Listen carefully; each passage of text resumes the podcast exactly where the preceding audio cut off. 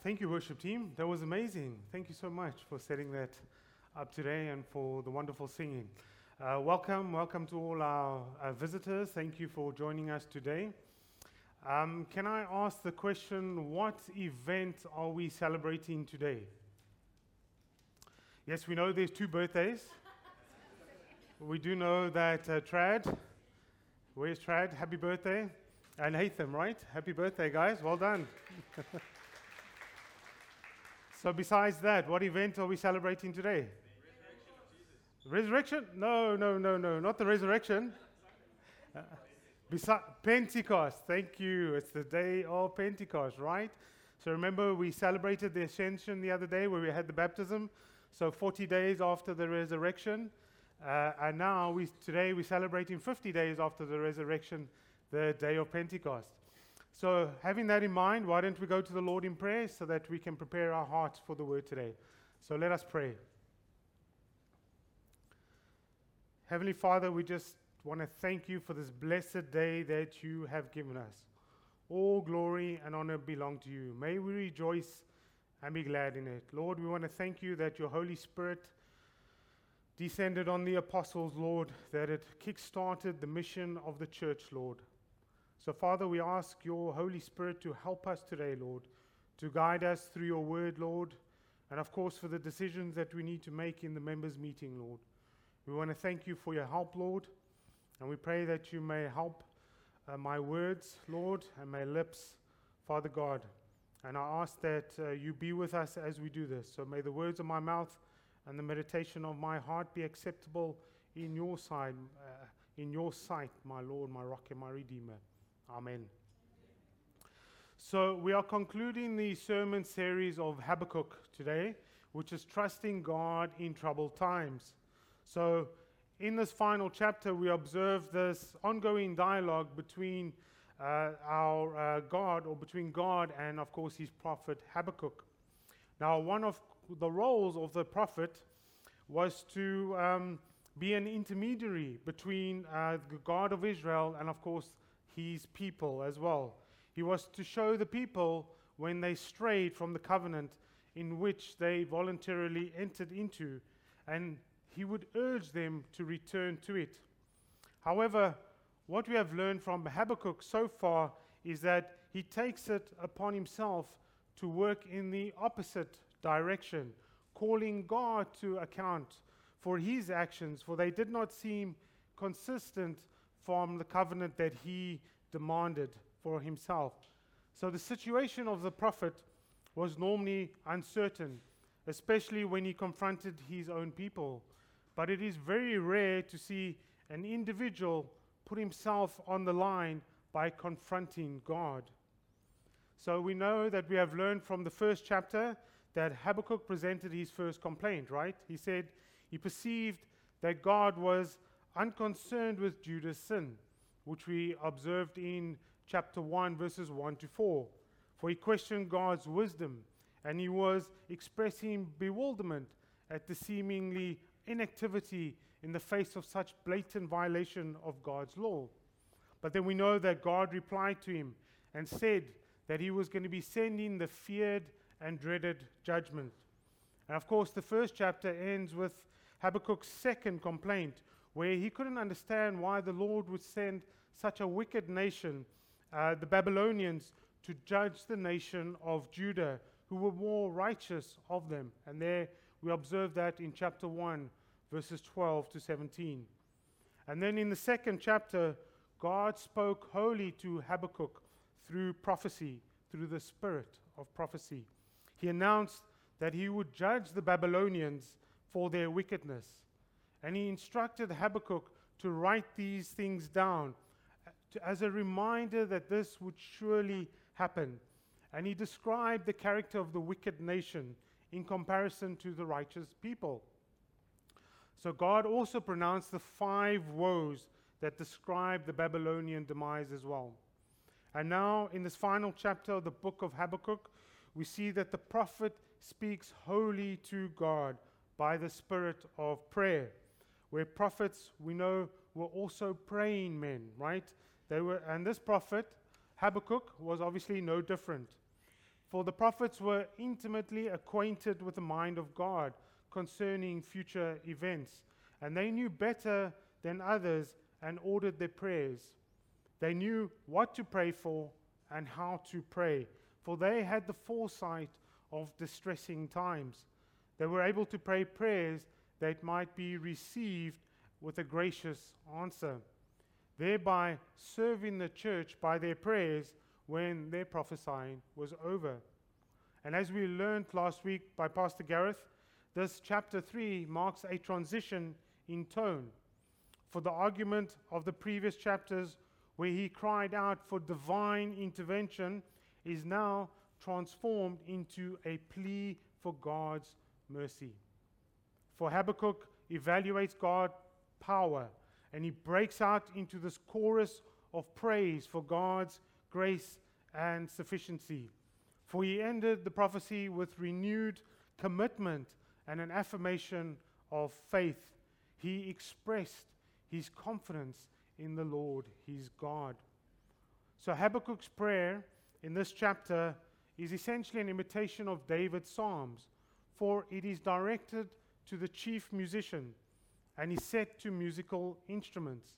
Essentially, it is a hymn of faith. And the purpose of this prayer is to be used as a record for the use of the church, and particularly for the Jews when they were held in captivity, while they were waiting for their deliverance that was promised by the vision of the previous chapters. So Habakkuk found that God was ready to answer his requests and complaints before, and therefore now repeats his applications to him. And because God has inclined his ear to us, we must therefore call upon him as long as we live. So, why don't we read the scripture passage today? Habakkuk 3, chapter 16 to 19. So, if you wouldn't mind standing for the reverence of God's word. So, Habakkuk 3, 16 to 19. I'll be reading from the NASB version today. I heard, and my inner parts trembled. At the sound, my lips quivered. Decay enters my bones, and in my place I tremble, because I must wait quietly for the day of distress, for the people to arise who will attack us. Even if the fig tree does not blossom, and there is no fruit on the vines, if the yield of the olive fails, and the fields produce no food, even if the flock disappears from the fold, and there are no cattle in the stalls, yet I will triumph in the Lord. I will rejoice in the God of my salvation. The Lord God is my strength, and he has made my feet like deer's feet, and has me walk on my high places. Thank you. You may be seated.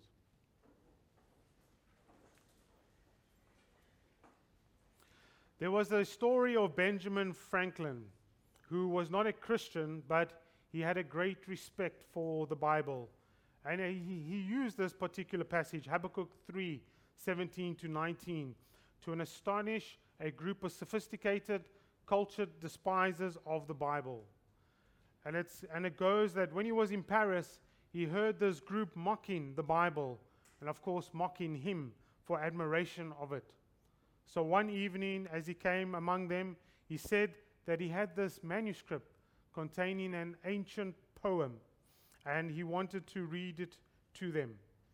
And of course, they were very impressed by the poem when he read Habakkuk 3, verses 17 to 19. And his listeners received it with much praise and admiration. They said, What a magnificent poem! Where can we find this? So Franklin said, Just go look at Habakkuk chapter 3. So, why was this ancient poem so powerful to them? Well, because, like we have seen so far, Habakkuk's life is much like what we experience today, and it is a moving piece of scripture that shows us where we can find our strength for when we are um, in the midst of uncertainty. So, with these few lines, we observe that the prophet, in the highest degree, both trembling and triumphing. And this reflects both the state and the spirit of God's people in the world. But we look forward to the day in heaven when we shall be, where there shall be no more trembling, but everlasting triumphs. So, the title of my message to today is From Trembling to Triumph. And the statement that I have is even though anxiety and fear consumes me, I will wait patiently and rejoice in the Lord, who is my strength and portion forever. So let's look at my first point. My first point is we see the prophet's response, which is verse 16. He says, I heard, and my inner parts trembled.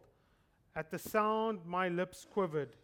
Decay enters my bones, and in my place I tremble, because I must wait quietly for the day of distress, for the people to arise who will attack us.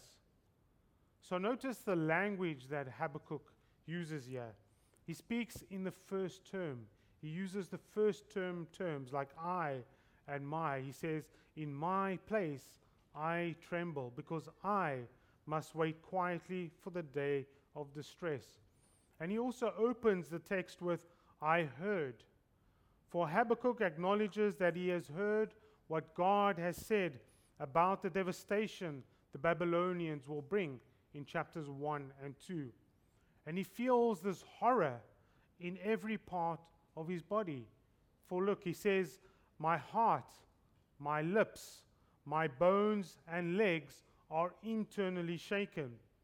And the New King James Version puts it like this that rottenness entered my bones. The NIV translation tells us that his heart pounded. And the pounding of the heart in Hebrew is also associated with this involuntary trembling of a stomach ache, like a cry of grief. The decay in his bones indicating a general weakness, and the trembling in his legs that he was faltering and stumbling. For Habakkuk's very thought of the Babylonians' invasion of his people left him physically exhausted and overwhelmed. He was essentially near collapse. Now, this appears to be an appropriate response, right? For a person waiting a day of disaster, waiting for the Babylonians to attack and bring the judgment and the punishment that God promised that He would. But of course, the Israelites, we know, would have been very familiar with the devastation and the invasion, how terrifying that could be. For we are aware, according to history, in 722 BC, the Assyrians conquered the ten northern tribes of Israel and they scattered them across the world, just as God had promised. And this was because of their unfaithfulness and their idol worship. And we know that Judah was left insecure as Egypt, Assyria, Babylon, and Media were all vying for power at the time. And as we know well, God, true to his promises, in 586 BC, the Babylonians, ruled by Nebuchadnezzar, ransacked and destroyed Jerusalem because Judah persisted and they remained unfaithful to the Lord. So I'm sure you can identify what happens when you feel weak or when you feel anxious and troubled, right? Our bodies react. For when you feel anxious, you may have some racing thoughts or perhaps some physical symptoms like difficulty in breathing.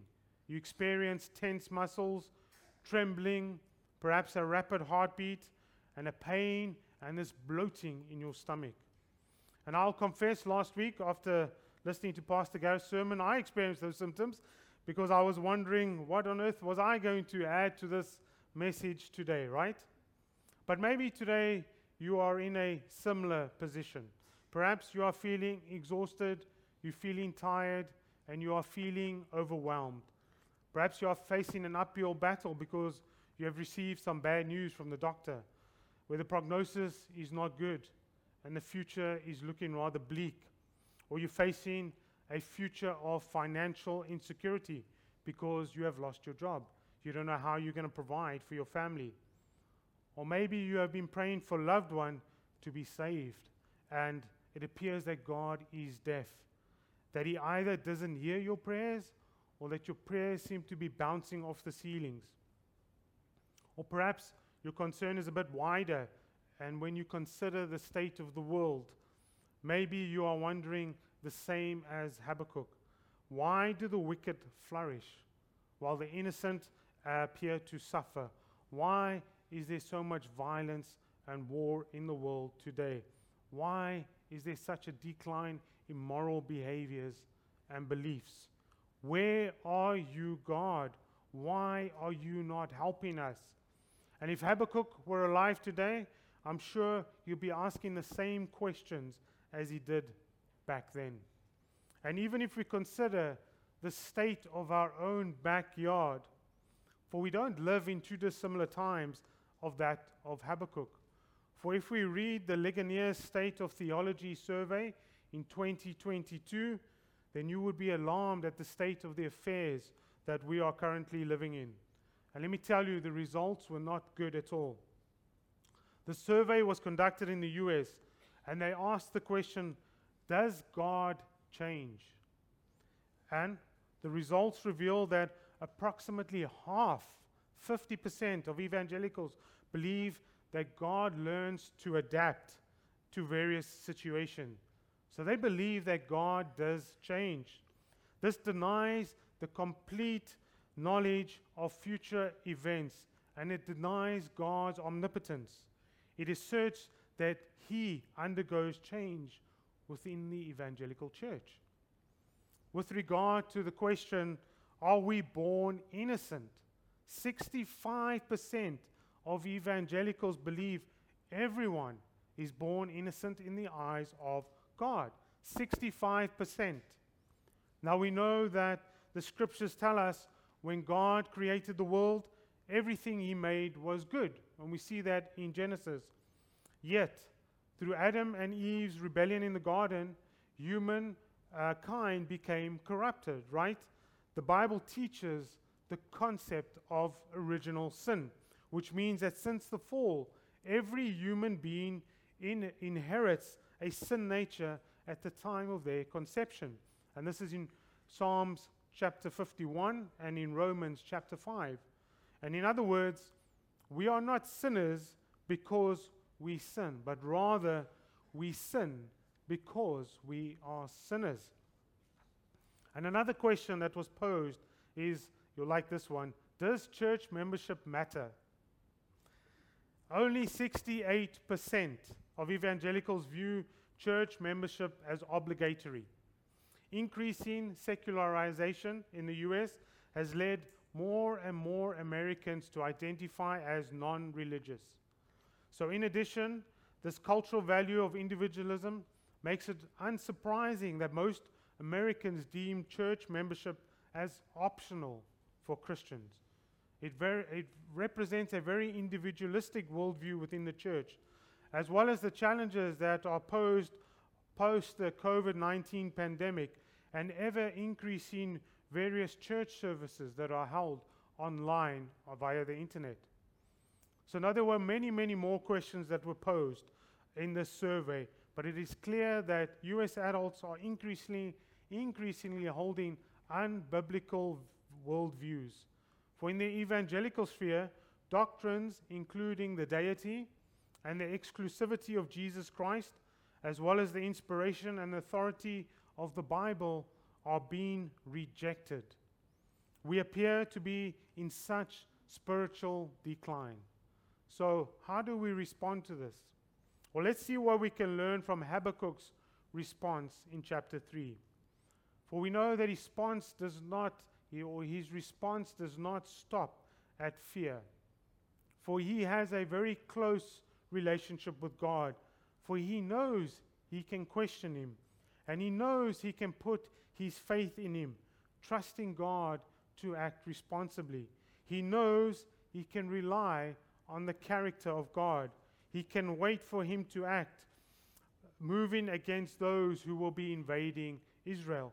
Because he says, he says in verse 16, Because I must wait quietly for the day of distress, for the people to arise who will attack us. And the NIV translation says, Yet I will wait patiently for the day of calamity to come on the nation invading us. He knows that Israel's devastation will be great as long as the God warrior does not intervene. But the prophet will wait patiently. He will wait patiently for the destruction of the Babylonians, for he knows that judgment will also come on the enemies. So, in the meantime, he will believe. No matter what the external evidence is, he believes that Yahweh has spoken. For he says he heard in chapter 3, verse 2, and in verse 16. He trembled in verse 16. And, know, and we will soon learn that he will rejoice in chapter 3, verses 18. And if we read the beginning of 16 in the context of the verses that we read last week uh, in chapter 3, 8 to 15, we know that God reminds them when he delivered the Israelites from the hands of the Egyptian, then Habakkuk's trembling actually showed the proper response of a man under the sovereign power of God.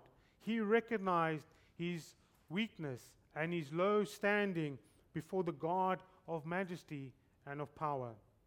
So Habakkuk believes and trusts in the power of God. He believes that Yahweh will establish justice on earth. He trusts his word and he will wait patiently because God will guarantee victory.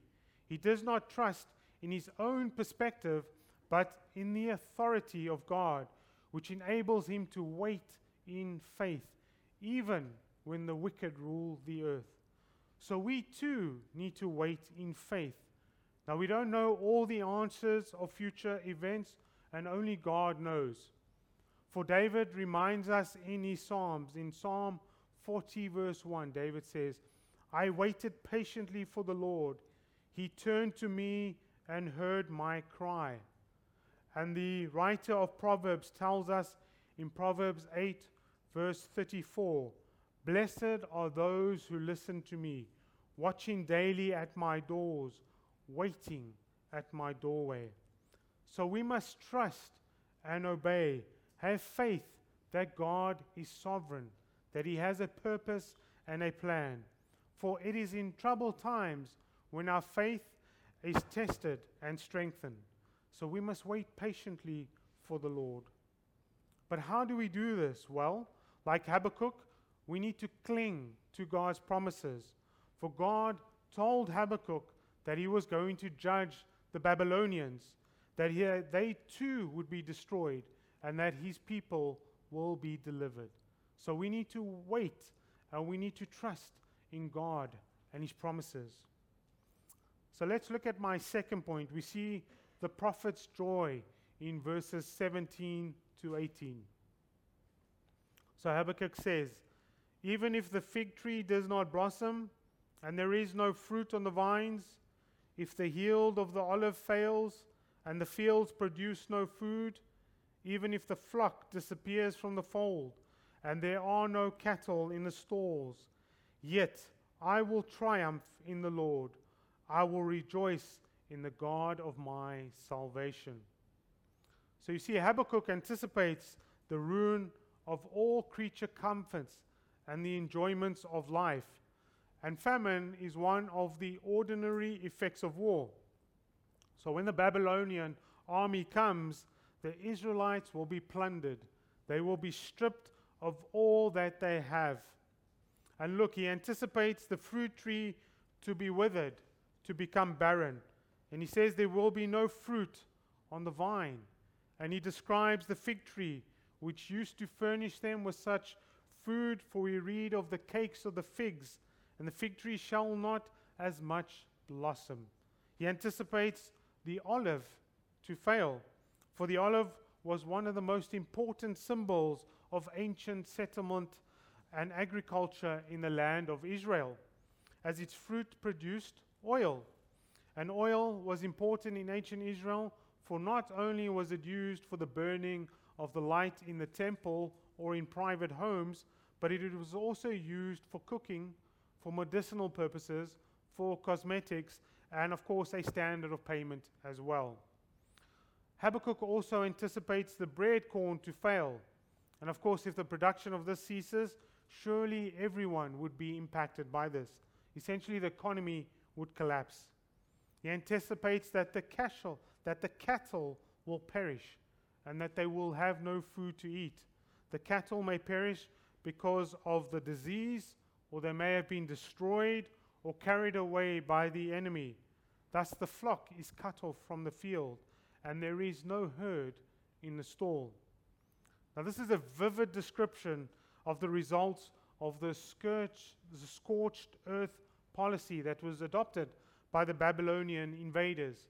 For remember, this is an ancient agrarian economy, so what Habakkuk is describing here is essentially utter destruction and desolation.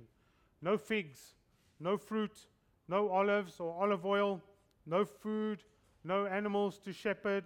The end result of such destruction would be starvation and death to multiples, tens, and thousands of Israelites. And everything of value that could be transported would be taken and destroyed by the Babylonians. And they would take everything. Make no mistake, the scenario would result in poverty and utter ruin and collapse of Judah.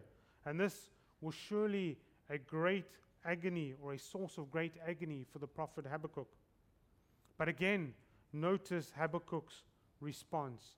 In the midst of this almost complete loss, Habakkuk could still rejoice in the Lord. He says, Yet I will triumph in the Lord. I will rejoice in the God of my salvation. With such desolate circumstances just described, Habakkuk could find no joy in the fig tree or the vines or the fields of the flock. Habakkuk realized that their existence and their survival was not based on the crops and the cattle of the land, but on Yahweh Himself. He could still rejoice in the Lord because the Lord was unchanging. He knew that this God of majesty and power was not diminished because man might face difficult trials. And sometimes we may think, if God is so great and powerful, why am I struggling? Why am I going such a, through a difficult time, such a hard time? And Habakkuk knew that this was the wrong question and the wrong attitude to have. Instead, he said, I know God, you are strong and mighty. And if we are in desolate circumstances, it is because we deserve this. But I will praise you still, and I will rejoice in your name. How incredible is that? I mean, it's easy to rejoice when things are going well, right? It's easy when times are good. But even though they were facing such destruction and devastation, Habakkuk's response was to rejoice in the Lord. His quiet patience, waiting on the Lord, was now producing fruit. For we cannot experience or have joy when we are impatient or anxious, right? Habakkuk went on to declare his joyful trust in the Lord no matter what would happen. And this essentially reinforced what he said back in chapter 2, verses 4. For we see that he says, the righteous person will live by faithfulness. The righteous person will live by his faithfulness. Now, this is a core message throughout the book of Habakkuk that, in contrast with the enemies of God, the righteous person will be preserved through their faithfulness to God. For the righteous person trusts in God. And the conclusion of this magnificent prayer psalm reminds us of the words of Job, where Job, said, Though he slay me, yet will I trust him. Job 13, verses 15. And Habakkuk's words also are worthy to stand alongside Shadrach, Meshach, and Abednego in Daniel chapter 3, verses 17, when they responded to Nebuchadnezzar. They said, If it be so, our God whom we serve is able to rescue us from the furnace of blazing fire, and he will rescue us from your hand, O king. But even if he does not, let it be known to you, O king, that we are not going to serve your gods, nor worship the golden statue that you have set up. What courage in such adversity! And this could only be surpassed by the words of Jesus in Gethsemane Nevertheless, not your will, but thine be done. But how could Habakkuk rejoice in such circumstances? Well, we know that the answer is not found in focusing on the circumstances that we may find ourselves in, but rather focusing on God Himself. He is able to rejoice in the Lord because it is not tied to His unchanging circumstances, but to His un, uh, unchanging God. For Nehemiah also wrote, he said, For this day is holy to the Lord. Do not be grieved, for the joy of the Lord is your refuge. So, in other words, the joy of the Lord is your strength. And it will help us get through these difficult times. For we know that the secret of contentment for Paul, when we spoke about in the Philippians, right? He wrote his letter to the Philippians, for he rejoiced in the Lord because he was content in each and every situation. He attached his joy to Christ, not to his circumstances. He attached to his joy, not to the changing circumstances, right? He attached his joy to the never changing God. And whatever circumstances he found himself in, he still had joy. But how do we do this? How do we find joy?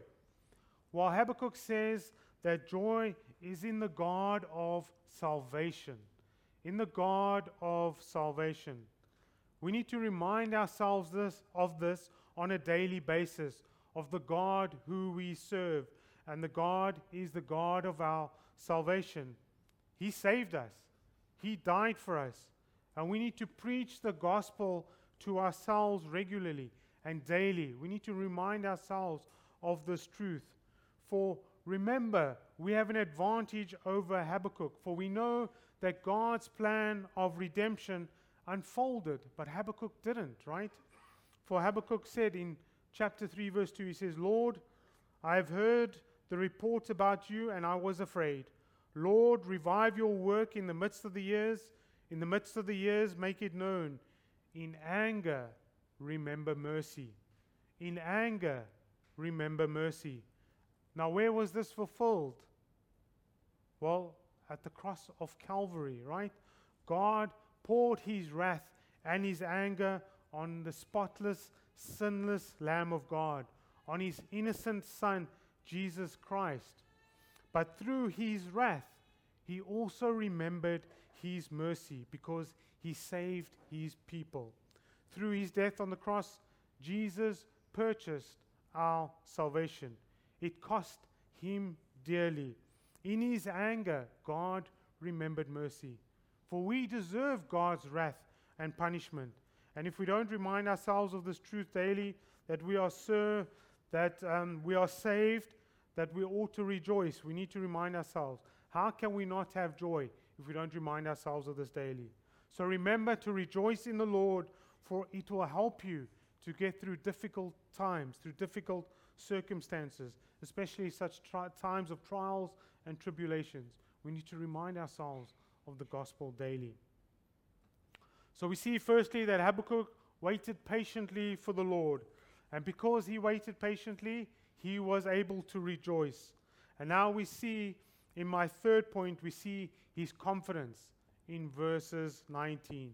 The prophet's confidence. For the prophet has confidence because he relies on the strength of God. He says, The Lord God is my strength, and he has made my feet like deer's feet, and he has me walk on my high places.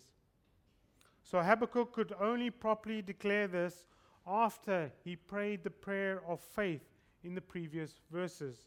He rightly declared that his strength was not in the fig tree or the vines or in the fields or the flocks, but only in the Lord. We demonstrate that the Lord God is our strength when we praise Him. And notice that the text says, Lord God. Now, in some of the translations, this may differ somewhat, but the, in the NASB, Lord is in capital letters, L O R D, capital letters, and God is in capital G, but small caps. But now in the Hebrew language, this indicates the Yahweh Adonai. But I like the NIV version where it says, The sovereign Lord is my strength. The sovereign Lord is my strength. Yes, folks, the sovereign Lord, He's holy, He's in control. He's not some spectator sitting high above the heavens and unconcerned with the events down here on earth, right? Because Paul writes in Romans, he says in Romans 8:28, and we know this verse very well. He says, "And we know that God causes all things to work together for the good to those who love God, to those who are called according to his purpose." For Paul writes with such apostolic assurance. He doesn't say, Well, I hope things work out in the end, right? He writes with such assurance. He expresses his sure knowledge in the divine providence of God. But he goes on to state in verses 29 to 31, he says, For those whom he foreknew, he also predestined to be conformed to the image of his Son, so that he would be the firstborn among many brothers and sisters. And these whom he predestined, he also called. And these whom he called, he also justified. And these whom he justified, he also glorified. What then shall we say to these things? If God is for us, who is against us? You see, Paul knew that God is for us. This is what the doctrine of the providence of God is all about. God is for his people. Paul knew it. Habakkuk knew it, right? Habakkuk had this assurance that God is sovereign, that He's in control, that He's never changing. Unlike the statistics that we read out earlier, right? Habakkuk was assured that God would rescue his people from the Babylonians. And because he believed in the sovereignty of God, he gained much strength from it. But notice how he describes the strength, right? How does he describe it? He says, And he has made my feet like deer's feet, and has me walk on my high places. Seems quite odd, doesn't it? You'd expect strength from maybe a lion or something greater or bigger, right? But he describes a deer. Seems odd. But Habakkuk's thought of a deer running about the high hills, never losing a step never failing or falling. And one commentator says it like this he says, More than that, the deer positively dances and leaps on the hills. They are full of life and joy. With that in mind, the prophet pro- proclaimed, God will also set my steps firmly and full of life. As I trust in him, he will not allow me to slip or to fall, and I will do more merely plodding along, I will skip about with life and with joy.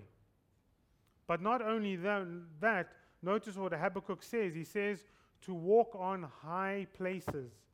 High places indicates a, an elevated position, right? A position of strength and of victory.